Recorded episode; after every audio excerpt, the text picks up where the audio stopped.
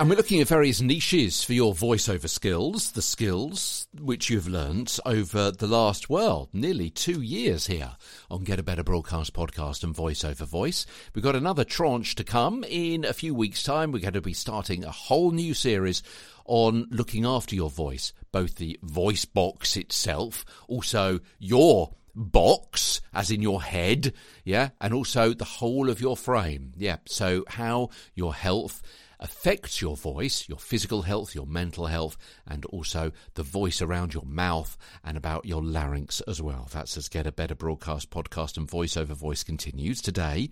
Brand voices. Now, we touched on this previously back in episode 258, so perhaps go back and listen to that as well. So, just to quickly summarize and reprise, you need to be adaptable and be able to voice different kinds of content, ads, phone systems, podcasts, to save the client time and money. If yours is the voice which is going to be used across a brand for a particular business or a particular company, you'll probably be on a retainer so you can do quick turnaround records negotiate extra costs if you're on a, a, retainer, of course, and for those quick turnarounds. But sometimes people want something now. Yeah, there's going to be an announcement, there's going to be a reshuffle, maybe there's going to be some redundancies.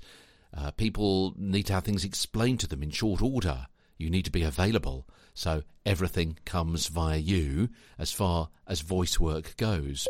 Longevity, yeah, you'll only get better at understanding what's wanted for this particular company, brand, or business with your vocal attitude and the ethos of the business, and may even start developing your style or suggesting to them how things should be read, how things should be written to be read, to fit in with the brand style that you probably know better than they do after several years on the job. You've probably got your own studio to assist in all of this, particularly those fast turnarounds. You can be reactive, and of course, you'll be really easy to work with. You'll become part of the team with attention to detail.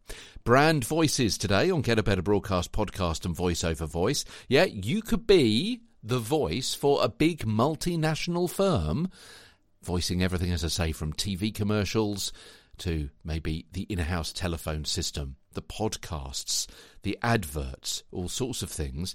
And by doing that, you'll save the client money. Yeah, because they've only got to employ one person. They don't have to search around for several different people. And also time as well. Tomorrow, dialogue replacement skills on Get a Better Broadcast podcast and voice over voice. Yeah, what are ADR? I'll tell you tomorrow from London at my home studio. I'm Peter Stewart.